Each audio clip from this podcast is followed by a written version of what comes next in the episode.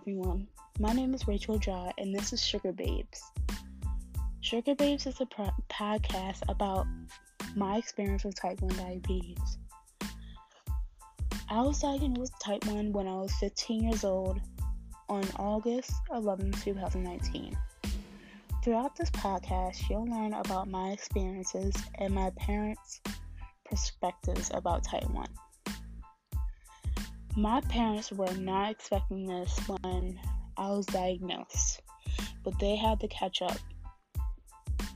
My family has a trend of having type 2 diabetes. I'm the only one that has type 1 in this family.